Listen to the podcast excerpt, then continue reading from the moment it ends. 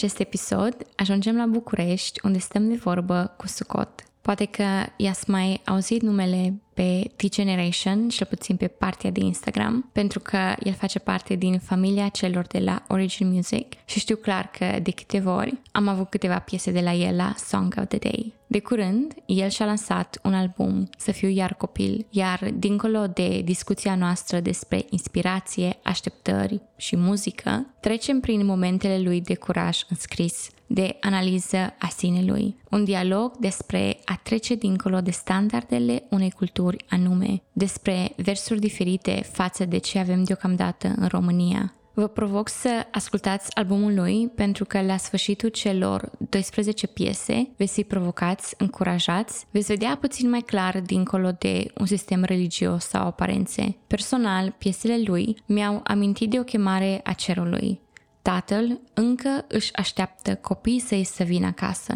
pe mulți chiar din biserici. Dar hai să aflăm mai multe direct de la el. Bună, Sucot, cum ești? Hello, hello, Ioana. Uh, super, toate bune. Mersi frumos pentru invitație. Sorry dacă sunt mai uh, cringe și nu sunt obișnuit cu formalitățile astea, dar uh, mă, mă, mă adaptez. De când am început acest podcast, am învățat puterea editatului, Oh my goodness, crede-mă, schimbă vieți. Dar înainte să trec la întrebările pe care le-am pregătite pentru tine, dăm voie să te felicit pentru albumul pe care tocmai l-ai lansat. Mulțumesc frumos! 12 piese, that is huge. Și mă gândeam dacă să să spun acum sau să spun mai târziu. Știam de albumul tău deja de ceva timp, l-am descărcat de câteva săptămâni doar că nici cum nu am avut timp să îl ascult și într-una din seri eram la sala din clădirea noastră, bragging că merg la sală și acolo noi de obicei nu avem semnal. Și nu știu cum, nu știu cum, la un moment dat, singurele piese disponibile pe telefonul meu ah, era albumul tău și prima mea reacție a fost o oh, nu, pentru că cei care mă cunosc știu că eu ascult muzică puțin mai gălegioasă, mai ales când sunt la sală, am nevoie de ceva, you know, like pump me up. Și cum nu am avut alte piese în afară de albumul tău, am rămas foarte impresionată de ceea ce am apucat să ascult, pentru că plecând de acolo am avut piese pentru sală, piese pentru vacanța noastră și chiar piese pe care să le ascult în timpul uh, orelor mele de lucru. Așa că da, încă o dată felicitări! Mersi frumos! Mă bucur că e polivalentă sau multifuncțional uh, asta albumul și că pe lângă sănătate sufletească sau spirituală aduce și fitness. și pentru asta le pentru asta le mulțumesc băieților de la studio, în special lui Corin, pentru că na, e, e partea care ține 90% de ei, 99% nu știu, dar de, ține preponderent de ceea ce fac ei. Cred că știi de NF. Da. E un rapper foarte da. cunoscut. Um, cred că intrase în Billboard Top 100 înaintea unui alt rapper necreștin și NF e foarte bun la scris. Dar ce face diferența, dincolo de faptul că el e foarte bun la scris, e producător cu care lucrează. Tommy Profit, pentru că producătorul cumva vine cu ultimele detalii, vine așa cu cireașa de pe tor. Cumva tu aduci partea de blat și vin cu the little sprinkles și cred că un album poate să să crească în valoare. Cam cât e de bun producătorul, cam așa de bun va fi, va fi albumul. Da, da, da de, de acord. Corectează-mă dacă greșesc. Nu, din experiența mea, din uh, colaborările pe care le-am avut, uh, părerea mea e că, cel puțin modul în care eu am lucrat aici, mi se pare că eu pot să vin cu niște chestii neșlefuite și apoi ce iese și ajunge în vitrină e rezultatul muncii producătorului și a colaborării dintre noi care trebuie să fie eficientă, să fim pe aceeași lungime de undă în multe chestii și atunci e fix cum ai zis și tu, poate, poate să fie o bucată de aur foarte mișto, o babană, 24 de carate, dar atât timp cât e, rămâne plină de pământ și în vitrină nu o să fie apreciată la potențialul ei maxim. Spune-mi, te rog, un lucru bun care s-a întâmplat în viața ta în ultimele trei luni, în afară de album. În afară de album. E, e amuzant că s-a, s-a învârtit destul de mult ultima perioadă din viața mea în jurul albumului ăsta și nu, nu vreau să prezint în modul în care a, exclusiv asta făceam toată viața mea. Dar știi că îți agăți anumite stage-uri ale vieții de ceva de care ești super entuziasmat și aștepți foarte mult să se întâmple chestia aia și apoi la un moment dat se întâmplă și te desumi și așa și te gândești what's next. așa Da, a fost știu. un pic treaba asta cu albumul și atunci nu pot să zic, nu pot zic că e ceva care se ridice la nivelul lui, dar uh, pot zic de exemplu că sunt un pic entuziasmat de faptul că s-au aranjat lucrurile în viața mea și am, am avut cumva călăuzire spre direcția asta să încep uh, un program masteral pe studii de antropologie, în condițiile în care acum câteva luni poate habar n-aveam exact ce înseamnă, dar uh, fiind fascinat de... Gen, întotdeauna mi-a plăcut istoria sau sociologia sau chestii care se duceau în direcția asta și statistici și înțeles culturi și mi-am dat seama că, hei, lucrurile astea intră sub antropologie și in, inițial eram reticent când, a trebuit, când m-am lovit de birocrație să mă duc să-mi iau adeverință de la medic și toate astea deja nu voiam să mai aplic. Și uh, până la urmă am făcut-o, m-a încurajat și Diana, soția mea și m-am mobilizat și sunt entuziasmat pentru că de când am terminat uh, facultatea acum vreo șapte ani, eu nu am mai făcut uh, studii uh, într-un mod sistematizat. Adică întotdeauna eram curios și citeam și de- încercam să descoper chestii noi, dar uh, mi se pare că te angrenează altfel un cadru din ăsta un pic mai uh, oficial. Și zic un pic mai oficial pentru că nu, masterul spre care am mers nu e tocmai cadrul acela uh, la care te aștepți într-un cadru din ăsta formal de studii, ci e mai degrabă un, da, e mai degrabă un loc cu niște profesori mai hipsterași care o să poarte discuții cu tine și na, consideram că e, o, e un lucru despre care aș fi curios să aflu mai multe și atunci, na, asta e cumva să zic uh, un lucru bun care mi s-a întâmplat în ultimele luni. te întorci la școală și acum că ai zis de antropologie, înțeleg mai multe referințe din albumul tău. O- Mă și gândeam, citește Emil Șoran, citește Nicolae Iorgaș, ci- treceam așa, Eminescu, sigur citește Eminescu, dar, din nou, um, hai să luăm așa pe rând cu toate întrebările pe care le am. Cine ești pentru cei care nu te cunosc? Nu e deloc o întrebare ușoară și de fiecare dată când eu una sunt întrebată, după ce dau răspunsul, mă gândesc, oare am zis bine ce am zis? Pare, parcă niciodată nu știu cum să vorbesc despre mine. Ok, deci dacă ar trebui să vorbesc pentru... să încerc să le surprind ascultătorilor cine sunt eu, aș încerca să vorbesc despre uh, chestiuni mai uh, în profunzime, pentru că avem tendința, nu știu dacă știi atunci când te duci la nuntă și ești pus cu oamenii pe care nu-i cunoști și începi să ai discuțiile alea basic despre cu ce te ocupi, câți ani ai, de unde ești și Ce e- hobby-uri ai? Exact. Și, și e interesant că ajungem să acceptăm să fim definiți de lucrurile astea. Și nu zic că nu și-au rolul lor, de exemplu, ne scutesc de momente neplăcute la nuntă și umplem timpul. Da. Dar uh, încerc să mă gândesc cine sunt uh, după ce dai straturile astea deoparte.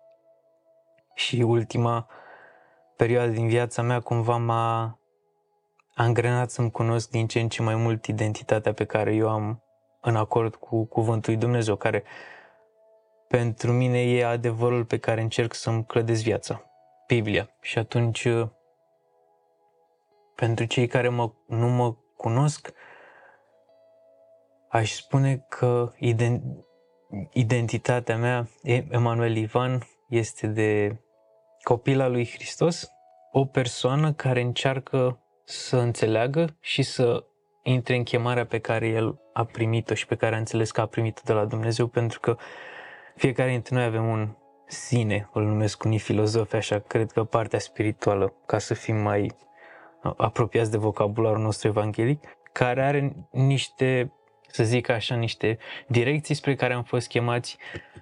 Uh, nici Biblia spune să intrăm în faptele bune pe care le-a pregătit mai dinainte pentru noi și atunci uh, cumva suma deciziilor pe care eu le-am luat până acum, în momentele alea în care trebuie să faci un pas de credință, un leap of faith, au fost uh, de creștin, de om care își pune încrederea în cuvintele Dumnezeului lui Avram, în cuvintele lui Isus Hristos, care a spus că este Fiul lui Dumnezeu pe pământ și dacă l-am văzut pe el, l-am văzut și voia Tatălui și cum, cumva ăsta aș spune că sunt. După ce dăm la o parte toate layerele respective, poți vorbești despre layerele respective, să nu par După foarte ce ne spiritual. prezentarea de la nuntă. Da, da, da.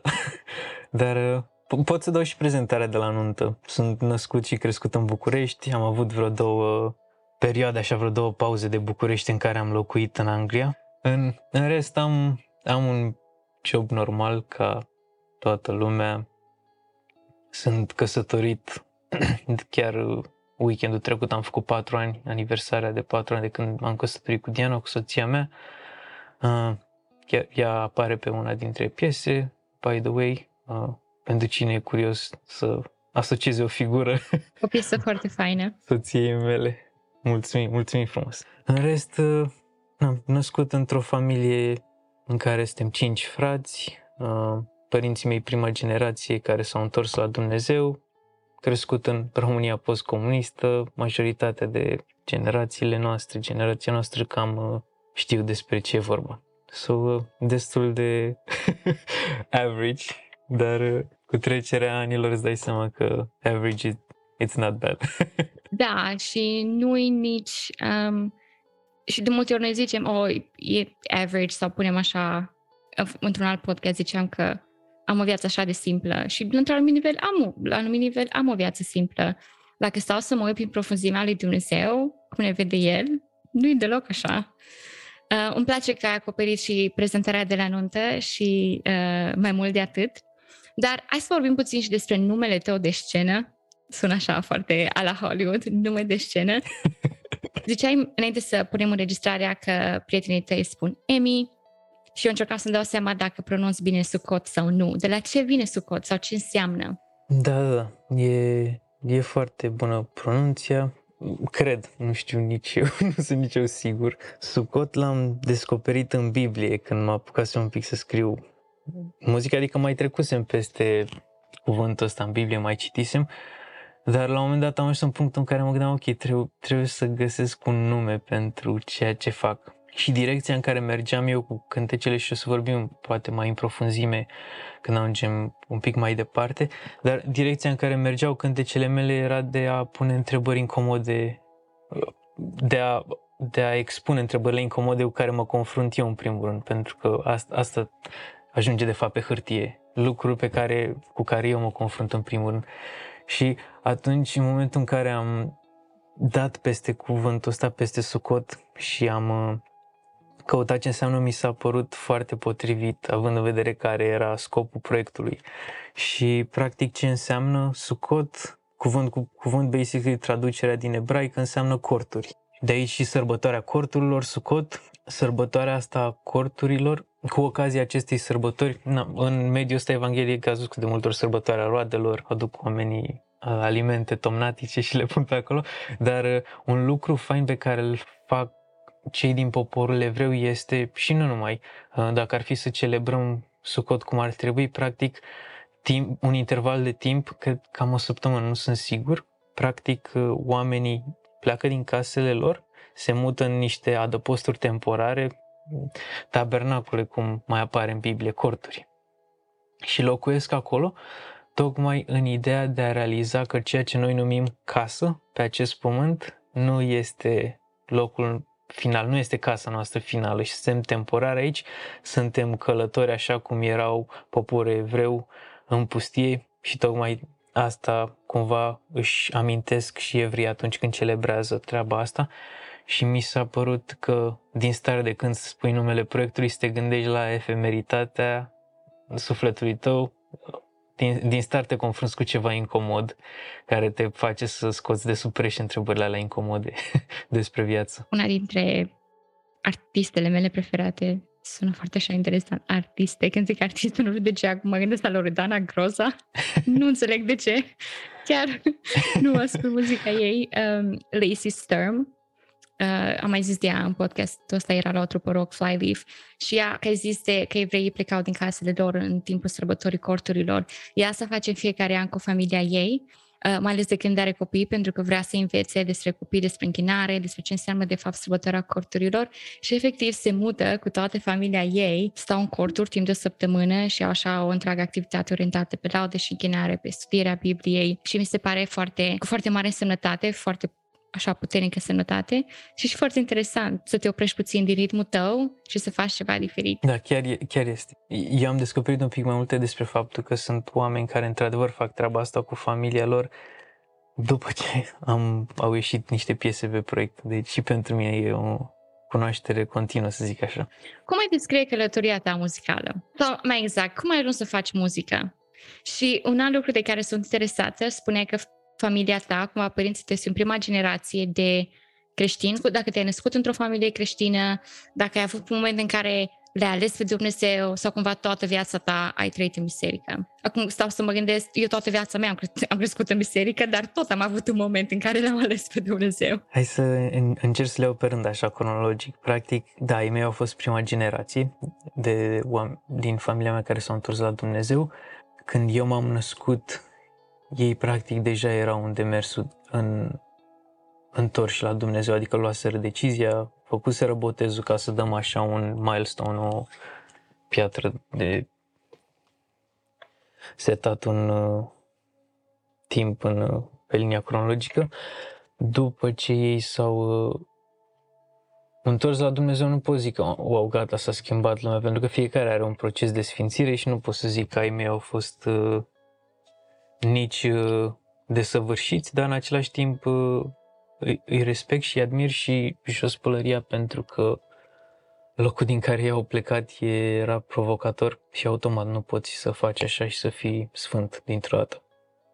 Dar uh, în același timp sunt foarte mulțumitor și conștient de faptul că am avut multe privilegii și stabilitate în familie și alte aspecte de care mulți nu au șansa și pe care poate noi cei care le-am avut avem tendința să le luăm de gata și să considerăm. Ne uităm întotdeauna doar la ce ar fi putut fi sau ce puteau să facă mai mult. Sau ca să setez așa un moment în care eu să zic că m-am apucat să îl caut pe Dumnezeu, cred că spre finalul liceului uh, e funny. Aveam, eu practic eram în familie de pocăiți, aveam un vecin la etajul deasupra care era rocker, s-a pocăit la evangelizare cu tablou, niște baptiști prin parcul tineretului, un, un par din București, în fine. S-a pocăit și din discuțiile cu el, cu care toată copilăria am crescut, omul fiind ascultat metal, cicorile negre, nespălate, tot așa. Practic am ajuns din discuțiile cu el să conștientizez pentru mine personal Evanghelia și să realizez că gen, de la copilul care când auzea discuții despre Apocalipsa și aveai fluturi în stomac și te gândeai că bă, rămân pe aici, nu știu ce, să realizez că uh, să, să înțeleg Evanghelia și practic să fie, să-mi fie revelată de Duhul Sfânt personal, pentru că am înțeles practic că așa cum păcatul a intrat în lume printr-un om, așa și mântuirea a intrat în lume prin Isus Hristos și prin credința în El, practic, uh, sunt păcatele mele achitate la cruce. Da, și ăla cred că a fost un moment de turnură și apoi pot să văd clar și schimbările produse de Duhul Sfânt în interesele mele, în căutările mele, în mine ca persoană, per total. Nu știu dacă am acoperit tot ce întrebasei tu. Cred că întrebarea inițială era despre călătoria muzicală, nu? Și am acoperit astea? Da, urma să te întreb. Ai acoperit foarte bine și putem să avem așa o imagine clară. Da, începutul lui călătoriei tale cu Dumnezeu și îmi place că ai zis și de vecinul tău uh, cu tricouri metal. um. Da, da, da, e, e amuzant, e așa funny când te gândești. Interesant așa cum lucrează Dumnezeu în cele mai neobișnuite locuri și prin cele mai neobișnuite lucruri. Și mă mai amuz cu el din când în când când ne amintim asta, cu băiatul respectiv. Și cum ai început să faci muzică? Tatăl, tatălui meu a plăcut foarte mult muzica, avea colecții întregi de benzi, de magnetofon, casete, CD-uri, era pasionat. În special în perioada în care mi se pare că să obții muzică nu era să dai double click pe Spotify să ai The World's Your Oyster, știi? Adică pe vremea îmi povestea cum se ducea și lua caseta originală de la magazin, se ducea la un magazin de copieri și acolo eu înregistra ca să poată să aibă și el copie și o ducea înapoi. adică, Tips and tricks. Exact, dedicare pentru discografie. Nu pot să zic că am prins Spotify de la început, dar probabil am, ai prins și tu perioada în care ne făceam fiecare folder pe hard cu piesele care ne plăceau. Da, scrie... și aveam albume descărcate. Da, da, da. um, nu mai, nici mai știu cum era platforma, dar știu că la noi la liceu aveam un fel de piață neagră cu muzică creștină, că majoritatea dintre noi la liceu care eram, erau, nu, era, nu eram la liceu creștin, dar majoritatea erau creștini, erau pocăiți și piratau muzică la greu, la Hillsong și Toby Mac și ce mai ascultau noi pe atunci? Și toți copiam același folder și stick, aveam stick. Da, da, stick și dacă mergem un pic mai în spate deja Nero, să dai burn la CD-uri, să-ți faci... Oh, da, da. Chiar că... Și practic din, din cadrul ăsta de care vorbeai și tu, practic așa era și pentru mine și el asculta foarte mult, asculta foarte mult muzică și cred că asta mi-a deschis și mie apetitul pentru consum în primul rând. Și pe scurt, din faptul că am consumat foarte multă muzică, cred că s-au deschis un pic și orizonturile și înțelegerea mea. Adică nu vreau să par așa ca o laudă, dar îmi place să cred că am o cultură muzicală decentă și cred că mai ales când intri în sesiuni de producție, cred că treaba asta îți facilitează un pic, îți deschide orizonturile despre ce poți să faci și uh, cum să nu te pliezi doar pe un uh, stil al tău de a fi, pe care ți l-ai format sau să ajungi să uh, reproduci uh, strict o nișă muzicală. Că, cum spuneai și tu la început, se pare că se plia albumul pe foarte multe momente ale vieții și mă bucur să aud asta pentru că e un rezultat a ceea ce ziceam, știi, al faptului că cred că deschiderea muzicală la care am avut acces a facilitat un pic și asta. Experiența mea efectiv cu muzica, uh, mergeam la o biserică la care mergea Sani, că tocmai ai menționat de el, el era, el era lider de închinare. Și noi mergeam la biserica aia și într-o perioadă el practic a început niște cursuri de predat chitară cu niște băieți pe care el deja învățase și practic uh, ungerea trickles down, știi? uh, îmi place mie să cred. Um, da, și în contextul respectiv îmi amintesc că trebuia să mă duc la prima lecție și de chitară, se zicea fratele meu mai mic, și să merg și eu căl și nu voiam pentru că colegii mei din general se duceau să joace fotbal în parc și aș fi vrut super mult să mă duc și până la urmă am zis ok, nu mă duc, mă duc la chitară, nu eram super încântat. Făcusem și un pic pian când eram mai mic și mă asociam cu pianul, nu vreau să învăț chitară, dar uh, când am ajuns uh, acolo și când mă uit și acum în spate, îmi dau seama cât de mult contează niște decizii și poate un pic și insistența părinților. Uite, tu, tu ai o chitară pe fundal și mă gândesc așa cât de mult contează că am fost în cadrul în care am putut să învăț instrumentul ăsta și mi-a facilitat cumva înțelegere și de teorie muzicală și să pot să compun, să am un instrument pe fundal, versus faptul că m-aș fi dus să joc fotbal cu niște colegi care nu mai am absolut nicio legătură în prezent. și gen, ce moștenire poate să lase niște decizii luate în urmă pe prezentul actual.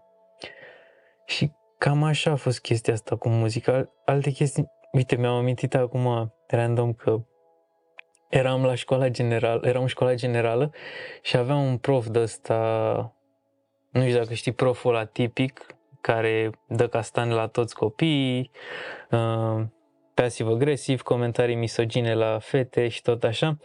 El pe el aveam la muzică, un moș și la un moment dat ne-a pus să cântăm toată clasa și începea să-i oprească pe toți pe rând până m-a lăsat pe mine Că și eu eram acolo, aoleu, falsez, cine știe ce mai face. Adică singura mea experiență cu cântat era când ne strângeam familia noastră seara și ne rugam și cântam din harfă. și uh, eventual ce mai cânta la biserică, de eram prea mic, nu cred, cântam din sală.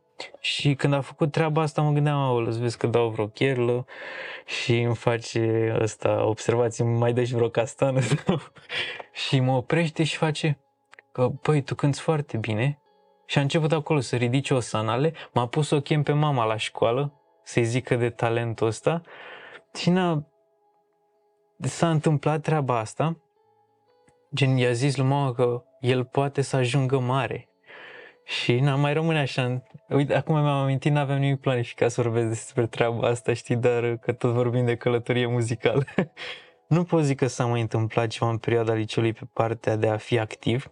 Cântam la chitară, adică mă închideam la mine în cameră, cântam la chitară, îmi plăcea să de, reproduc cântecele pe care le ascultam, formații de la chestii mai, poate mai accesibile pentru toată lumea, gen Coldplay, care sunt mai comune, până la Radiohead pe care am ascultat mult și poate nu sunt cei mai sănătoși pentru un adolescent, că te duc în locuri nesănătoase și vorbim mai încolo de impactul pe care poate să-l aibă muzica și treaba asta, dar pot să zic că văd cum se răsfrâng influențele astea peste actul creativ pe care îl fac, dar în același timp nu aș recomanda nimănui să se ducă să bage piciorul în uh, apă când nu ar trebui să o facă. Adică, adică în ideea că dacă ești conștient, nu aduce nicio valoare să cochetezi cu păgânism, să zic, fără nicio urmă de legalism. Dar uh, da, asta cred, în special pentru un adolescent. Te referi acum în general la muzică necreștină sau la anumite trupe? La, la anumite trupe, cred. Adică pot, pot să zic că mai ascult și cred că una e ascultat ăsta uh, leisure style, gen că asculti așa de să vezi ce album a scos și alta e când te adăpostești în cântecele respective și îți creezi un fel de refugiu? Și apoi ele își pun amprenta asupra ta ca individ și cântece care vorbesc despre depresie, despre anxietate, despre nefericire, despre tristețe, nu o să facă decât să cultive lucrurile astea în tine. Și nu, nu vreau să sune ca și cum a, ăsta s-a dus și a făcut Dan și acum vine și zice altora să nu o facă. Nu, din partea mea, dacă asta simți, go for it, eu doar împărtășesc că mă uit ce, ce roade au produs și nu pot să zic că acum o mai fac. Adică acum, de exemplu, când văd că scoate o piesă nouă, ok, o ascult, și nu știu, dar cred că este și roada Duhului Sfânt pentru că înce- observ influențele și mă gândesc la locul din care vine omul ăla și cântă și de unde are darul respectiv de a se manifesta, că știm cine se ocupa de orchestră în ceruri până când a fost trimis la plimbare.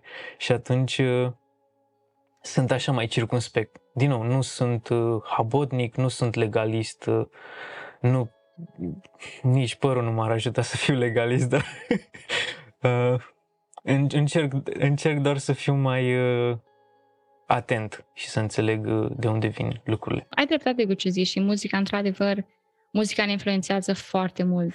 Uh, știi că ziceam că mai devreme că oh, era singura, singurele piese disponibile la sală.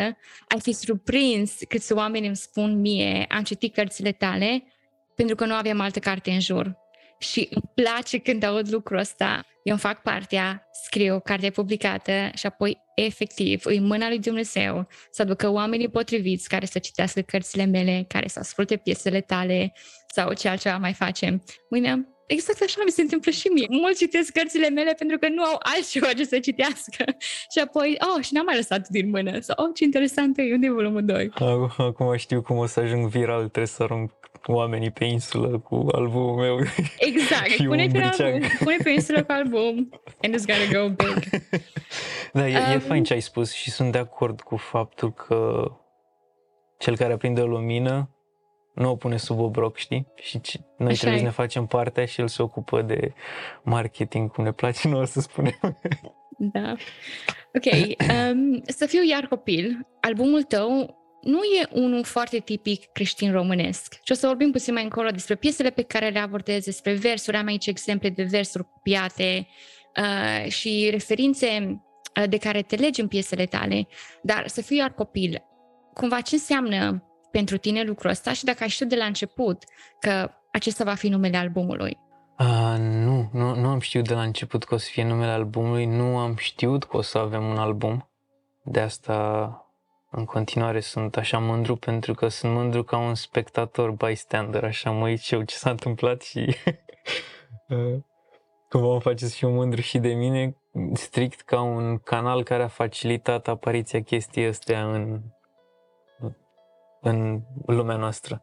A venit uh, o parte bună din proiectul ăsta în, într-o perioadă, aș numi așa o criză identitară și atunci uh, vorbim mai mult pe parcurs. Dar pentru mine ajunsesem la înțelegerea că atunci când Isus ne cheamă să fim ca niște copilași, sunt lucruri practice pe care eu să le fac în viața mea. Să fiu iar copil era și un strigăt al meu și o nevoie a mea de a reveni la viața pe care o ai în copilărie, când așa clișei expus lucrurile sunt mult mai simple și nu, nu neapărat partea de griji și că nu ai griji, că adult începi să ai griji și facturi și etc. și trebuie să fumezi ca să scapi de ele și toate astea, clișeile astea, ci perspectiva pe care o ai ca și copil asupra lumii și de asta să mă minunez în habitual, practic ca un copil să trăiesc viața asta cotidiană, viața asta care poate în anumite momente pare că se repetă și nu mai are sens și nu mai are scop. Uh, nu, a, asta nu e o trăire pe care o vezi la un copil sănătos, mă refer. Și atunci era și strigătul ăsta de vreau înapoi treaba asta, dar în același timp pe parcurs ce se cristaliza albumul era și pentru mine o, un mesaj pentru că fără să vreau, înainte să se definească firul ăsta și tema asta albumului de uh, naștere din nou, de a fi, să fie iar copil, uh, descopeream tot mai mult despre momentul în care vine Isus și le spune ucenicilor că adevărat vă spun că dacă nu vă faceți precum niște copii, dacă nu o să fiți ca ei, nu o să intrați în împărăția celor. Și mă duc să caut ce înseamnă asta și uh, vezi specificat în Biblie am, amplificată că spune să ierți, să fii umil, smerit și să crezi ca un copil și iese piesa 183. și uh, tot așa a fost o călătorie, o progres inclusiv pentru mine și de asta nu uh, vorbesc doar așa să pare interesant când spun că eram spectator și mă uitam și eu și eram fascinat de lucrurile pe care, lucrurile pe care le vedeam că se cristalizează cu albumul ăsta. Ce așteptări ai de la cei care ascultă albumul tău? Sucot, eu aș spune că nu este nu sunt eu ce... E un proiect, proiectul ăsta, practic, Sucot reprezintă latura care vine mereu și mă confruntă. Nu, nu știu dacă pot să-i atribui Duhului Sfânt, pentru că El vine și te cercetează și te consiliază și e paracletos, învățător, avocat, mijlocitor, sfătuitor și tot așa. Și uh, în momentul în care eu mă apuc și pun lucruri pe hârtie, astea vin doar ca rezultat al cercetărilor care mi se întâmplă mie, adică eu eram sclavă aprobării exterioare, eu uh, tângeam să fiu iar copil uh, și multe alte versuri care sunt acolo au venit în primul rând uh, pentru mine și pentru lucrurile cu care mă confruntam.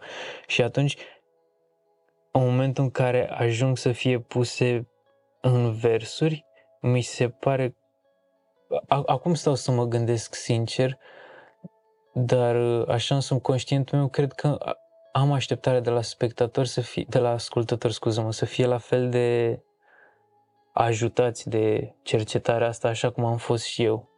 Și până la urmă, cum, cum ziceam și la început, ideea cu proiectul ăsta Sucot era să pună întrebările alea inconfortabile, să trateze chestiunile alea inconfortabile despre viață, să aibă curajul de a spune lucrurile care nu prea se discută. Și chiar ai reușit să faci asta și ai 12 piese foarte diferite și în același timp toate urmează cumva aceeași idee, ideea de identitate. Cum a fost pentru tine procesul de a scrie aceste piese? A, da, cred că dacă e să luăm de când am, de când am început să ne întâlnim la studio sau de când m-am apucat eu să scriu și să am materialul care să vin să mă văd cu Corin la studio, să mă văd cu băieții pe aici, uh, Cred că vreo 2 ani, 2 ani și jumătate până când a apărut albumul. Și atunci, on, on and off, perioade mai uh, rodnice sau mai puțin rodnice. Cred că ce a fost pentru mine interesant cu albumul ăsta este că, a, comparativ cu alte ture când am scris, când aveam linia melodică și mă apucam să trântesc cuvinte pe ea, acum a fost invers aveam foarte multe notițe și aveam scheletele pe care să mă apuc să-l îmbrac cu mușchi și tendoane și articulații și tot așa, uh, partea melodică, adică. Și uh, a fost diferit și a fost interesant pentru mine. Um, la un moment dat ascultam un podcast în care Chris Martin, solistul de la Coldplay, spunea că are un obicei să se apuce să scrie în notițele telefonului toate lucrurile mișto pe care, care se întâmplă în viața cotidiană, de zi cu zi, gen am mers cu taxiul, a zis tipul la ceva mișto, mi-am notat. Și mi-a, mi-a rămas așa cu mine, a fost, o, a fost o chestie mișto și nu pot zic că am ajuns la delenicirea în care stau și mă apuc să scriu totul, dar când citesc ceva, când se întâmplă ceva, când ascult uh, niște versuri mișto sau ceva, cineva a scris ceva mișto într-o carte, mă apuc și mi le pun în notițe și aș spune că dacă e zic care e abilitatea mea ca artist-compozitor e să unesc punctele între lucruri pe care le-am scris. Și atunci cam, cam așa a ajuns albumul ăsta la viață, pentru că eu ca individ treceam, am un fir narrativ și vine Duhul Sfânt și lucrează consecvent să formeze aceleași lucruri, să schimbe aceleași apucături în viața individului, atunci vorbind din experiența personală, cred că de asta a existat un fir narrativ și în piese, pentru că vorbeam trăirile pe care le vorbeam despre trăirile pe care, cu care mă confruntam, uh, lucrurile pe care le citeam se duceau în aceeași direcție atunci, căutările pe care le aveam, frământările pe care le aveam și atunci, uh, da, a, a fost tare că practic aveam versuri faine și acum ok să fac muzică pe ele. și a fost, a fost diferit. Ziceai de Chris Martin și zâmbesc pentru că în seara asta, în urmă câteva zile, eu am refuzat două bilete la Coldplay pentru interviul ăsta. Oh, wow, mulțumesc frumos! L-am întrebat pe soțul meu, e ok că nu mergi la Coldplay? Pentru că el e fan mare Coldplay. Interviu plus că în următoarele trei zile în Londra avem grevă la metrou. Mai bine te uiți pe YouTube la Coldplay în liniștea casei tale decât să te chini cu ce ajungi acasă. Discuție, discuție cu Sugot sau Coldplay. Ah, dacă nu o să am Coldplay și pe tine nu te mai prind prea curând. Mulțumesc frumos. Nu mă simt așa humbled. Ziceam de versurile tale și ai unele versuri destul de neobișnuite pentru un album creștin românesc și mi-am făcut așa câteva screenshot-uri interesante. Uh, și în același timp, deși la un moment dat când despre că nu Ah, oare l-am aici, că nu vreau să, să le așa din context. Uh, la un moment dat zici că de ce nopți printre baxuri Elohim, de ce nu mă botează așa cu părul lung? Și prea de când am auzit piesa asta m-am gândit, oh, cumva e așa foarte uh, împotriva sistemului religios, dar apoi treci la alte piese. Cred că în piesa cu Diana zici, chiar de o mamă își va uita copilul ei, eu nu te voi uita și chiar de lume vei pleca cu moștenirea mea, nu te voi renega. Și un vers care, pentru că am rezonat cu piesa asta, cred că e piesa în care, pe care cântă Corin, în care zice că pe Gentleman, a, uneori vreau să renunț la tot, sunt ca o stâncă totuși, nu mi-e bine, dar atunci îmi amintesc de tine. Uh, m-am uitat aproape la fiecare piesă, m-am uitat um, cu cine a lucrat pe piesă și am văzut la unele Corin, uh, la altele uh, Andrei Turcu, la unele ești doar tu. Și cumva mi-ați amintit de The Defined Ones, ca să vezi că merge pe toate părțile în discuția asta, de la Isaia, te-am chemat pe nume, te chem, la Coldplay, la Dr. Dre, Ziceam de The Define Ones, practic un documentar pe Netflix despre evoluția lui Dr. Dre și impactul lui asupra muzicii rap și ce mi se pare mie interesant la documentarul ăla, bineînțeles că e foarte bine făcut, tipești așa, arată foarte dur la un anumit nivel, aveai pe Dr. Dre, pe Eminem, pe Ice Cube și toți aveau cu ei caietul și pixul și lucrau pe versuri și lucrau pe poezii și mi se pare foarte interesant cumva contrastul dintre cum arată ei, ce reprezintă ei, viața lor de gangster într-un anumit fel. Și apoi erau ca niște copii, câte vorbeam, erau ca niște copii cu pixul și cu foaia. Și când am trecut și am văzut cu cine ai lucrat, mâine am habar n-aveam Corin e așa de tip, are o inimă așa de sensibilă. um, da. Da, e doar dacă îl cunoști. Eu fac foarte mult research înainte de, de, de un interviu de genul ăsta. Ziceam de versuri neobișnuite. Ce te-a inspirat atunci când lucrai la ele sau când lucrai la o viziune a albumului. Pentru că ele te duc peste tot și la un moment dat ziceam de neobișnuit, zici de Thomas More, știam cine e, dar din nou m-am dus și am dat un search pe Google și am găsit un citat interesant de la el. Și iară zicea, în alt vers zici, să rămân ca Macedon cu mâinile pe afară și dacă oamenii știu referința asta, din nou, reprezintă ceva foarte puternic, foarte adânc. Uh, spuneai la un moment dat de cuvântul viziune. Nu, nu pot să zic că am avut o viziune unitară. Cum spuneai și mai devreme, m-am apucat să scriu și mă uit acum în spate și sunt uh, împlinit și fascinat de, de modul în care au ajuns cumva să aibă o linie, un fir narrativ, o tematică unitară, piesele astea care au ieșit uh, pe parcursul la, au fost compuse pe parcursul la vreo 2 ani, mai mult sau mai puțin lucrate în studio și tot așa. Ele, cum ziceau, au venit din uh, trei persoane, adică văduvele în alb. Eu am locuit în Anglia, cum ziceam la început, uh, am plecat acolo din dorința de a experimenta cultural o societate diferită, când a dispărut hype-ul pentru treaba asta nu aveam curajul să mă întorc înapoi în țară pentru că asociam prosperitatea de acolo cu o dependență mea față de locul respectiv. Și atunci nu aveam curajul să fac asta, deși sufletul meu asta voia să facă. Știam că călăuzirea pe care mi-a oferit-o Dumnezeu până în punctul respectiv este de a fi prezent pentru ce are El să facă în România cu generațiile care vin mai departe și atunci nu prea se lega cu faptul de a fi acolo pe termen lung. A, și atunci eu eram sclavul aprobării exterioare, pentru că mă gândeam ce să creadă oamenii, cum o să rezolv cu banii pentru o locuință, că uh, matematic e mai simplu să rezolv din uh, Londra decât din România pe matematica uh, noastră omenească și tot așa. Și atunci ai, aici ai, de exemplu, ai, ai un exemplu, uh, că spuneai de Thomas More. Um, mă plimbam pe la Tower Bridge și cred că placheta unde el a fost executat e pe acolo.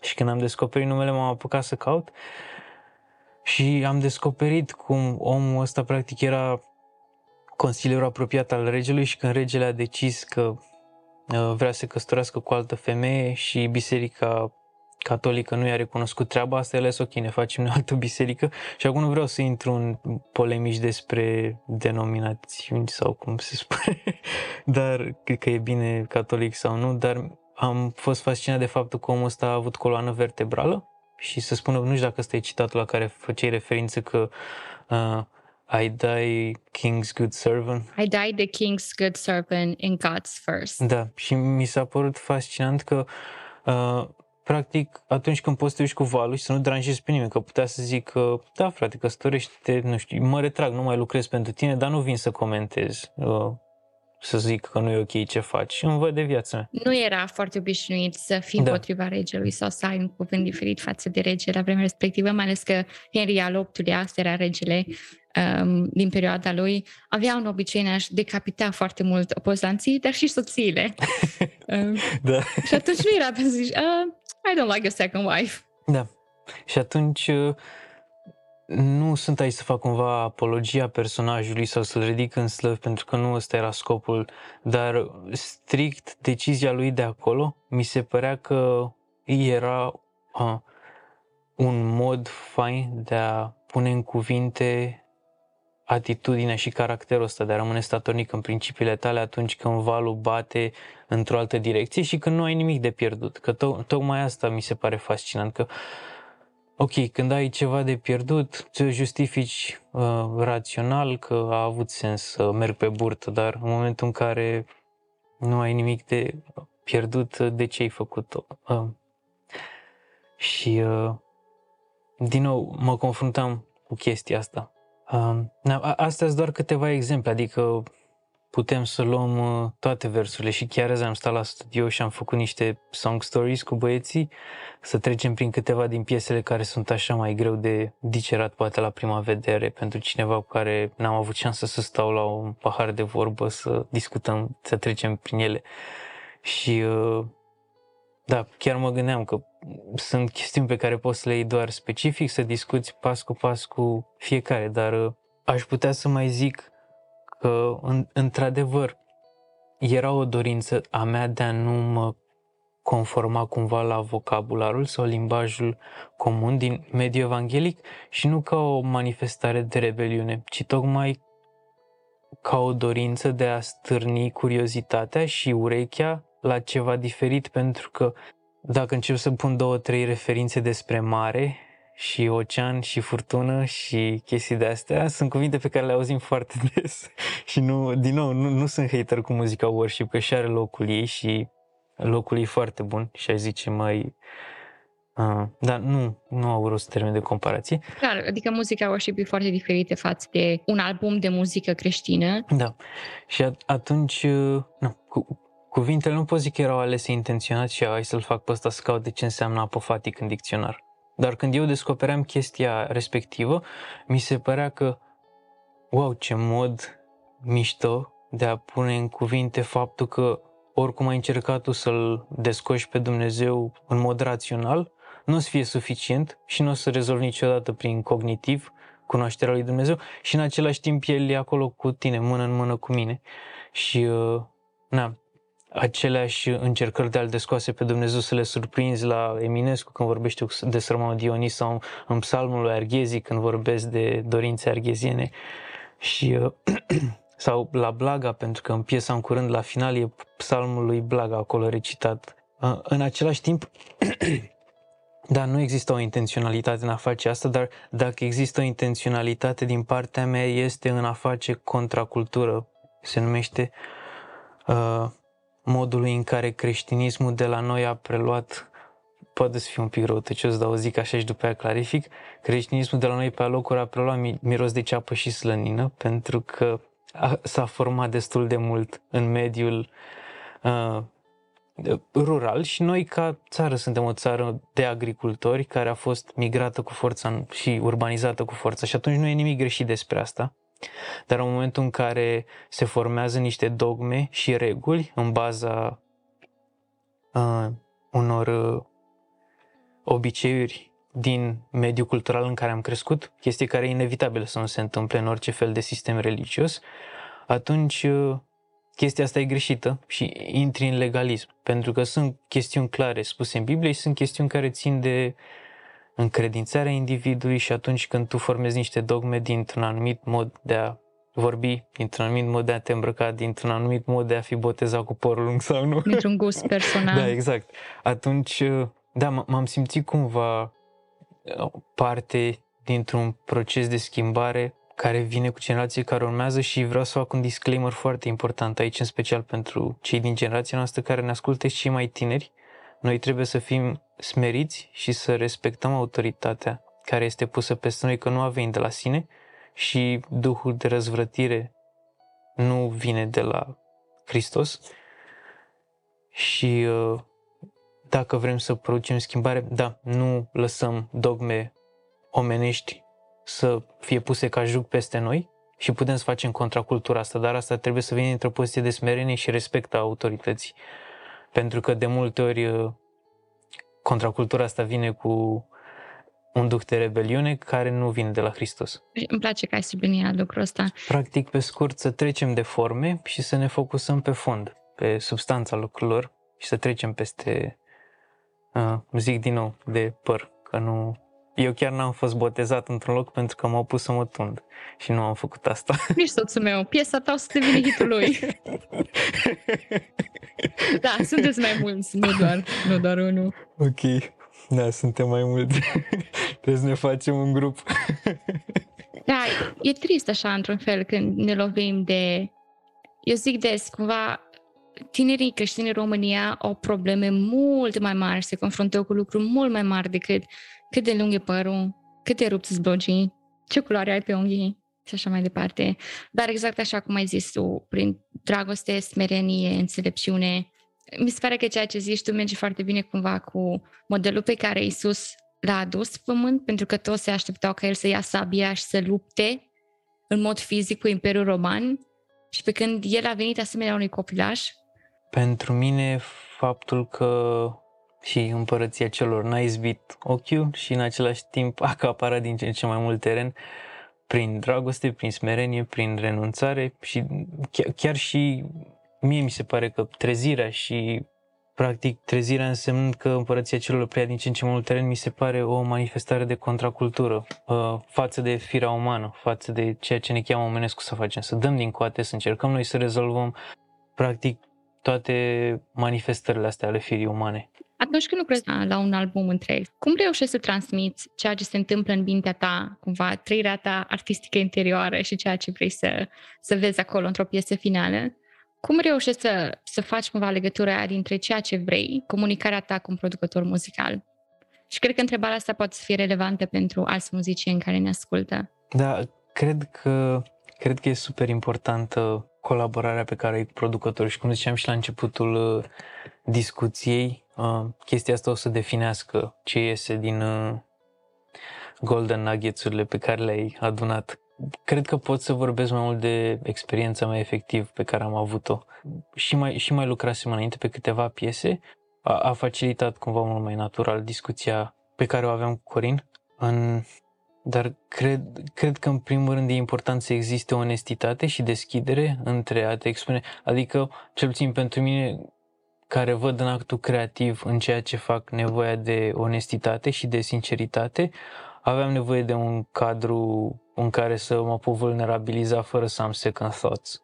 Și uh, cumva a venit natural chestia asta între mine și băieții de la origine, între mine și Corin mai ales. Și a spune că e treaba asta în primul rând și în al doilea rând faptul că amândoi aveam o cultură muzicală destul de bogată ne-a facilitat uh, să avem de fiecare dată când porneam un nou proiect sau când veneam eu cu notițele, să avem piste spre care să mergem în modul în care voiam să ducem proiectul respectiv. Pentru că mi se pare că e mult mai facil când spui lucrurilor pe nume, gen, gen, de exemplu, mie e destul de greu să exprim să se ducă piesa să fie în stilul ăla. Păi cum? Și încep să ai referințe. uh, dar asta, asta e un exemplu specific. Cred că Cred că astea sunt niște chestiuni care îmi vin așa mie în minte când vorbim de partea asta de producție și cum, cum au decurs lucrurile. Modul în care decurg când mă așez eu și mă apuc să scriu uh, sunt cântece pentru care am linia melodică de la refren visată și m-am trezit cu ea și m- la Victoria, de exemplu, refrenul e scris, m-am trezit imediat și m-am pus să scriu. La în curând, linia melodică de la refren m-am trezit cu ea în engleză, am schimbat versurile și sunt alte cântece unde, cum ziceam, aveam în notițe versurile și m-am apucat să fac uh, strofe uh, cu pianul în față, cântând și încercând să le pun în linii, așa de bază, pentru că apoi să vin la studio și să mă trezesc că ies din sesiunea și un cânte complet diferit și sunt atât de fascinat de el, pentru că eu practic atunci am digerat albumul ăsta, când ieșeam din sesiunile de producție și atunci, na, uh, bafta mea că aveam un sneak peek, aveam bilete VIP, dar uh, uh, cont premium pe Patreon sau tot așa, dar uh, în același timp atunci când iese nu mai e la fel de fan că le-ai ascultat deja de 100 de ori și vine cineva poate și spune wow, cum e cântecul ăsta și tu ești deja uh, ceva de genul ăsta. Uh, cred că un sfat așa pe care pot sfat, nu neapărat sfat, o chestie pe care am observat-o eu și mai vorbeam și cu băieții aici la studio e că mi se pare că Dumnezeu onorează atunci când tu te pui la, disponibilitate, la dispoziția lui pentru chestiile astea, pentru că de multe ori uh, nu au neapărat sens din punct de vedere omenesc, ca investment, dar uh, uite, de exemplu pentru mine a fost wow, știi când tu ai spus că a fost special pentru tine albumul ăsta sau că un anumit vers a, a cântărit fain, știi, și atunci lucrurile astea înseamnă super mult și nu sunt neapărat cuantificabile sau mercantile în lumea asta tranzacțională în care trăim și atunci uh, nu întotdeauna lucrurile pe care le facem sunt justificabile și tocmai de asta mi se pare că e un pas de credință și certitudine că Dumnezeu uh, onorează ce se întâmplă poate între patru pereți și nu vede nimeni și da, pot zic că e satisfăcător să vezi că se întâmplă lucrurile astea, dar și mai fain e să știi să ai împlinirea sin, sinele de care vorbeam și la început. Să știi că ești în chemarea pe care El ți-a dat-o, e o împlinire pe care uh, după ce îți rezolvi pașii pe piramida lui Maslow și nu-ți mai e foame, ai unde să dormi, uh, ai o comunitate de care aparții și toate astea, apar alte nevoi și astea nu mai țin de salariu, de ce cred oamenii ceilalți despre tine și toate astea, ci de a intra în chemarea pe care o are Dumnezeu pentru tine. Și uh, na, pentru mine a fost uh, deosebit să fiu în procesul ăsta. Sper că nu am deviat foarte mult de la întrebarea inițială, dar uh, ziceam că voiam să dau, voiam zic că voiam să dau un pont și ăla este pentru cei care poate stau în momentul de față între patru pereți și nu știe nimeni de ei. Nu contează asta și Dumnezeu a pregătit resursele împreună cu darul respectiv, s-a ocupat și de marketing și de toate chestiile astea. Și chiar povestea mea, colaborarea mea cu băieții de la Origin, eu mărturia chestia astea pentru că nu... Primul, primul album pe care l-am scos eu, înregistrat la mine în casă, în dormitor, chiar râdeam când mi-aminteam că îmi porneam recording-ul și aveam un laptop la care hurea cooler și puneam o pernă peste el ca să nu se mai audă și mă duceam de, în cel mai îndepărtat colț cât îmi ajungea cablu să mă duc să-mi trag vocea și să nu se audă buzuit de la cooler și mă gândeam cum să-l pun după colț să nu se mai audă. Cumva așa am început eu un pic pe partea asta de compoziție și apoi uh, chiar mă întrebam, Doamne, merită cine o să-l asculte, ce o să se întâmple, uh, și după aia a aranjat Dumnezeu lucrurile în așa fel în care, în așa fel încât să mă intersectez cu ei și să colaborăm și, din nou, să aibă și sufletul meu și Duhul meu împlinirea asta, că am făcut lucruri pe care, din nou, dorințe pe care cred că tot din partea lui le-am primit și în același timp să creăm Uh, conținut care o să aibă impact în modul în care se exprimă generații ulterior. Și creezi un exemplu și sunt convins că ei poate să vină și cu lucruri mult mai faine și poate nu adună cele mai multe view-uri, dar creează un, uh, un fel de manifest, o să zic așa, despre uite cum se fac lucrurile. Și poate din chestia asta o să iasă alții care devin și virali dacă stai un scop și o chemare pentru cineva specific, dar sunt și oameni care poate nu, nu ajung la mulțime, dar creează influență tocmai pentru cei care la rândul lor o să fie artiști uh, care ajung la mulțime. E foarte interesant cum și noi, lumea creștină, nu mai știu dacă am zis asta într-un alt episod de podcast sau nu, deja am tendința să uit ce zic în alte episoade și nu vreau deloc să mă repet. E foarte interesant cum și noi, lumea creștină, am ajuns cumva să măsurăm ungerea de peste anumite persoane, cât de bun e un predicator, cât de bun e un muzician, după cât followers are pe Instagram, pe social media, dacă are de blue check mark or not. Foarte mulți oameni pe care îi chem la mine în podcast, unii dintre ei nici măcar nu au social media, dar asta mi-a zis, să știu clar că mai sunt în alt episod.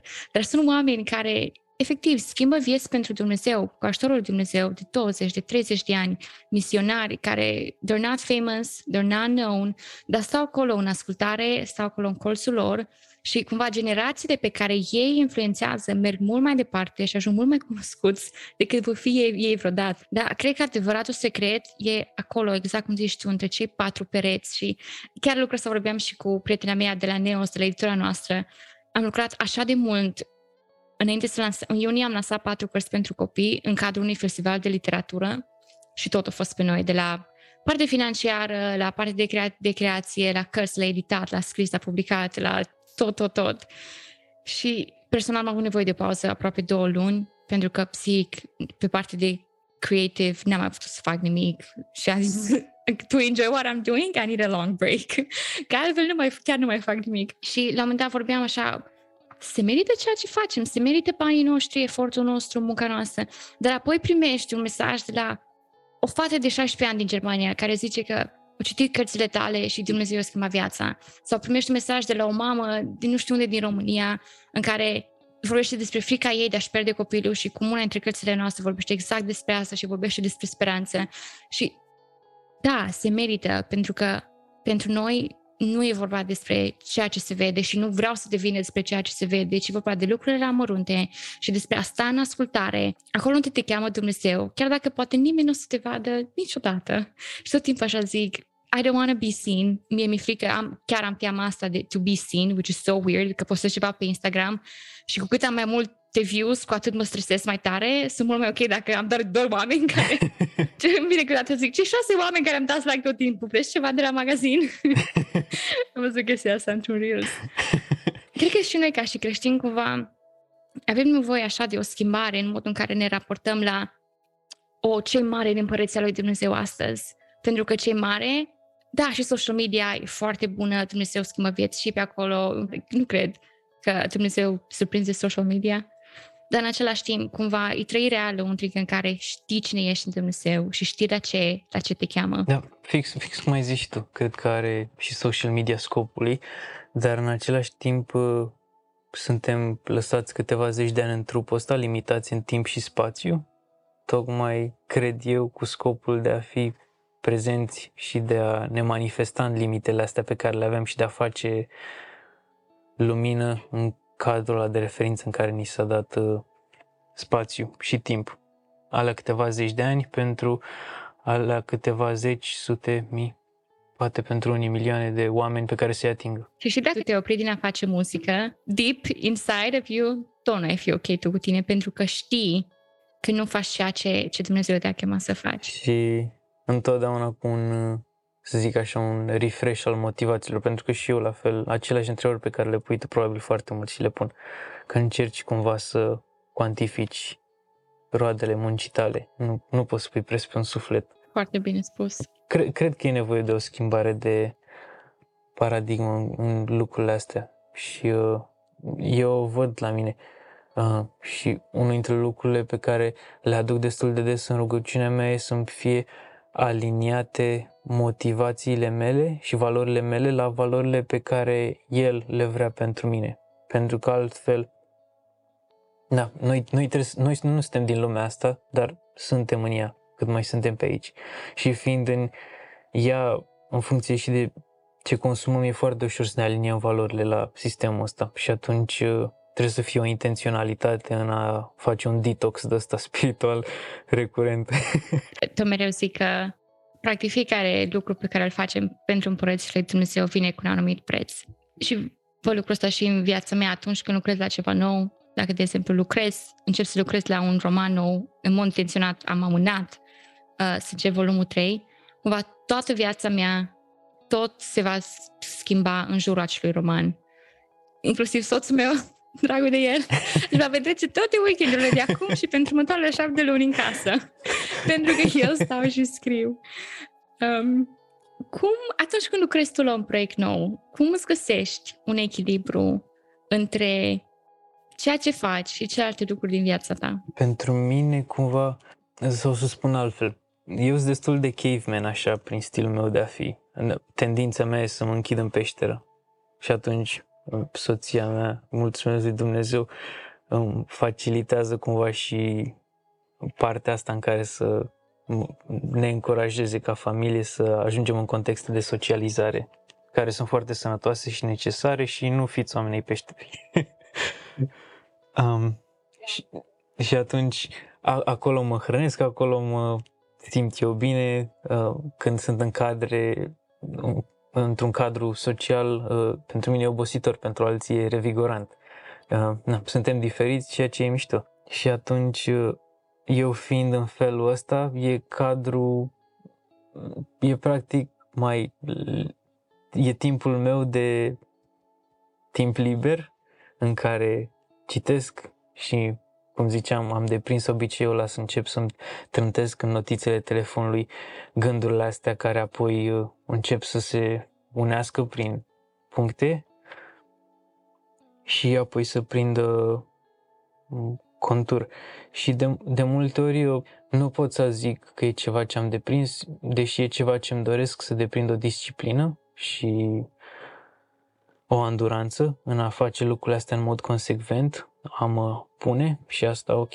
Eu în fiecare săptămână trebuie să-mi aloc un X număr de timp, mă pun pe scaun chiar dacă nu vine nimic, eu știu că am onorat înțelegerea asta și știu că o să iasă ceva din faptul că eu am stat acolo cu pix și cu foaia în mână. Mi-aș dori și chestia asta, dar până acum pot să zic că am fost destul de, nu știu cum zic, lăutar sau când ies așa lucrurile de la sine și vin foarte facil, dar în același timp le văd și ca rezultat al uh, vorbești tu mai devreme că trebuie să plătești un preț pentru lucrurile astea.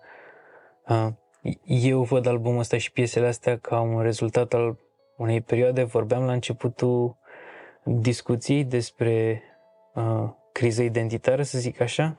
Pe scurt, să nu intru detalii. Uh, perioada care a precedat compoziția piesei astea a fost așa un fiasco în viața mea cu...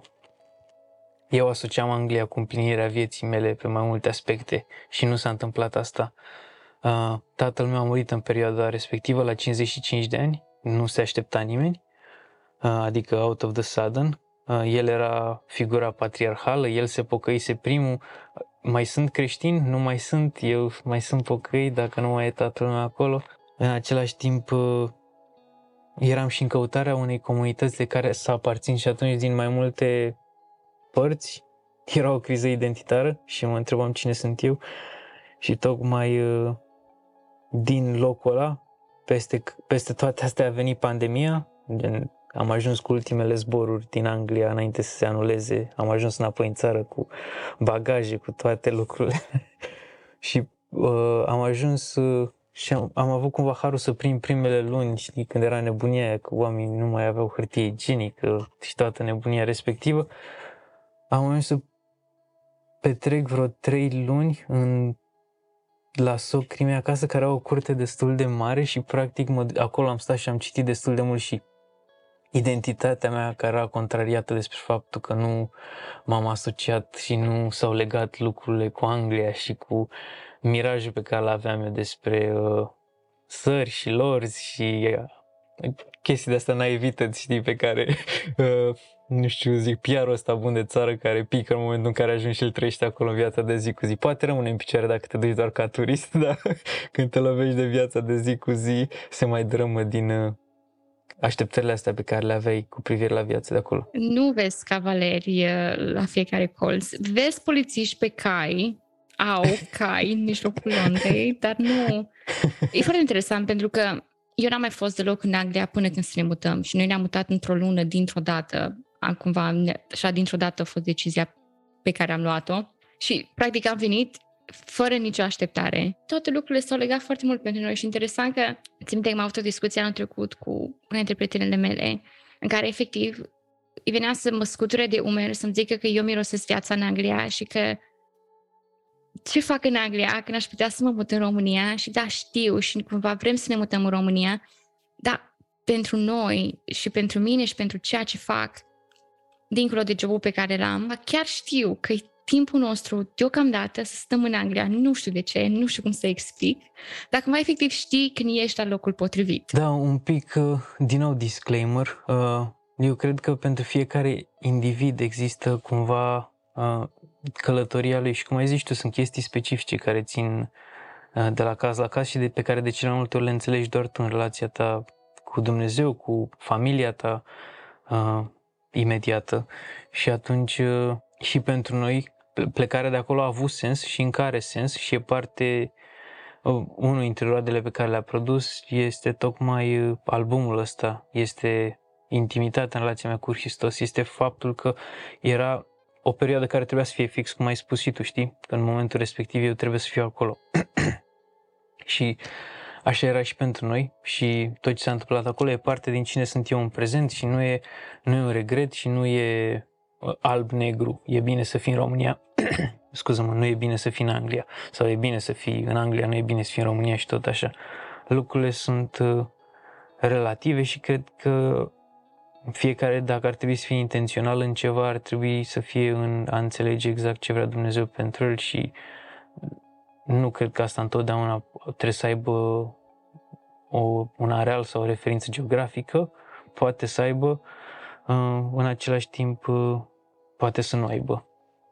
Dar, uh, da, practic, prin faptul că nu mi-am găsit împlinirea în a mă asocia cu cultura de acolo identitar, am ajuns să și să fiu în exterior România, asta mi-a facilitat cumva să caut despre identitatea mea ca român și să mă afund în uh, lectura pe care o fentam la școală când nu voiam să învăț. Care acum se, se vede în versurile tale. Da, da, da, da. Pentru că voiam să înțeleg, ok, eu cine sunt? A, a, mi-ai zis să mă întorc și s-au închis ușile astfel încât eu să fiu aici. A, hai să înțeleg mai bine cine sunt. Hai să înțeleg de ce mi-ai dat abilitatea să vorbesc limba asta pe care o înțeleg vreo 20 ceva de milioane de indivizi pe pământul ăsta la care nu au acces cei care știu doar engleză sau cei care știu și trebuie să fiu relevant din ce spui tu, înseamnă că sunt relevant pentru oamenii ăștia în timpul ăsta, în spațiu și uh, sunt curios să aflu mai mult și avem ca o curiozitate uh, naturală, tocmai ca rezultat al crizei de identitate, zic așa. Uh, dar pe scurt, voiam să zic că a ieșit albumul ăsta din stoarcere, știi, din măcinare, din, uh, cum spuneai și tu, trebuie să plătești un preț. Și chiar și prin natura scopului cu proiectul ăsta Sucot și cu versurile și direcția în care te duc, mi se pare că ar fi un pic ipocrit să vin și să vorbesc lucrurile astea dacă nu au venit din trăirea mea. Și, cum spuneam și la început, sunt uh, în primul rând uh, cuvinte pe care mi le spun mie, uh, lucruri cu care mă aflu într-o relație conflictuală cu mine în trăirea mea și apoi ajung puse pe hârtie și ajung și pentru alții să fie ceva ce îi cercetează. Cred că majoritatea lucrurilor mari și lucrurilor care rămân vin dintr-un loc de, de genul ăsta, dintr-o frământare interioară, dintr-o criză de identitate, din ceva care se întâmplă. Da, uh, din păcate, da, între ghilimele, din păcate. Din păcate, da, dar când vezi ce, ce face Dumnezeu în locul ăla, cred că asta e și un semn de vindecare cum că nu mai, și și un semn de creștere că nu mai ești acolo și că ai trecut deja de acolo. Da, da, da.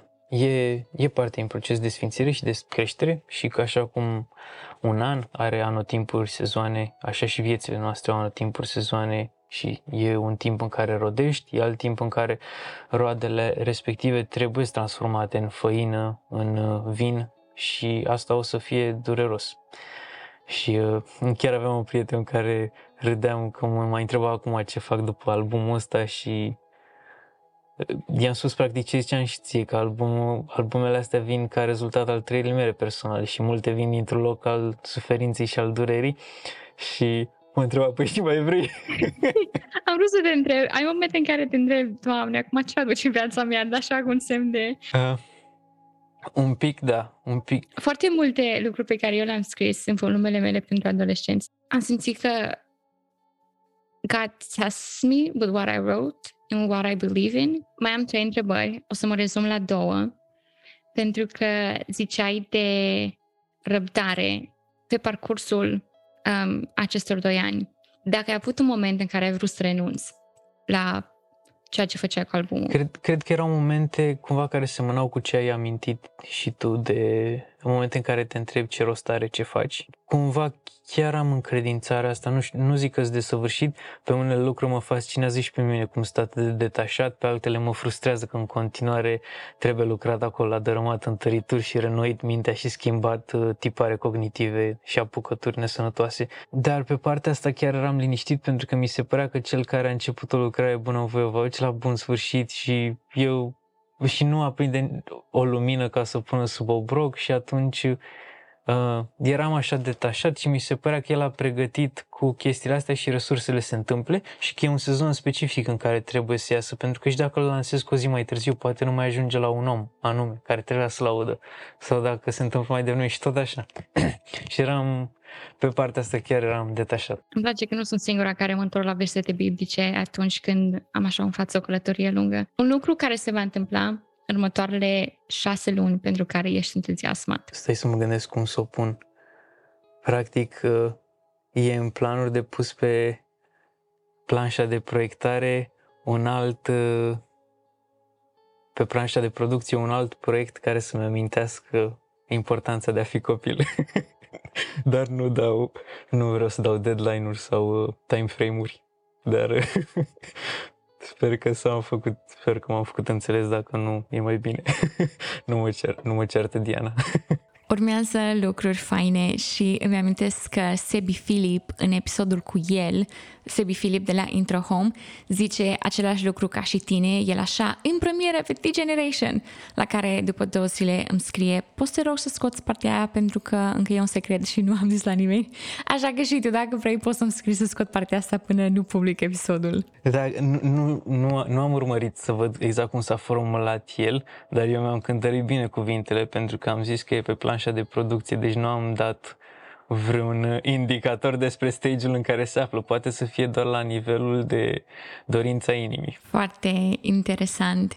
Unde pot să te găsească cei care vor să afle mai multe despre tine, mai multe despre muzica ta? Puh, cam, cam peste tot. Adică mă găsiți pe Instagram și acolo în bio o să găsiți practic un link către platforma care distribuie muzica pe toate platformele de streaming deci găsiți pe Spotify, YouTube Music, iTunes, Apple Music, uh, Deezer și tot așa. Voi atașa linkurile menționate de tine în descrierea acestui episod, iar o oră și ceva mai târziu eu am trecut peste toate întrebările pe care le aveam pregătite pentru tine și nu pot decât să-ți mulțumesc că ai zis da aceste discuții. Pot să înțeleg mai bine de unde vii, inima ta din spatele acestui album și multe referințe folosite de tine acum sunt mult mai clare. Așa că da, thank you for saying yes. Eu mulțumesc frumos pentru invitație, mulțumesc pentru cuvintele faine, pentru aprecieri, mulțumesc ție și soțului tău pentru sacrificiul de a nu merge la concertul Coldplay ca să purtați această discuție, mă simt onorat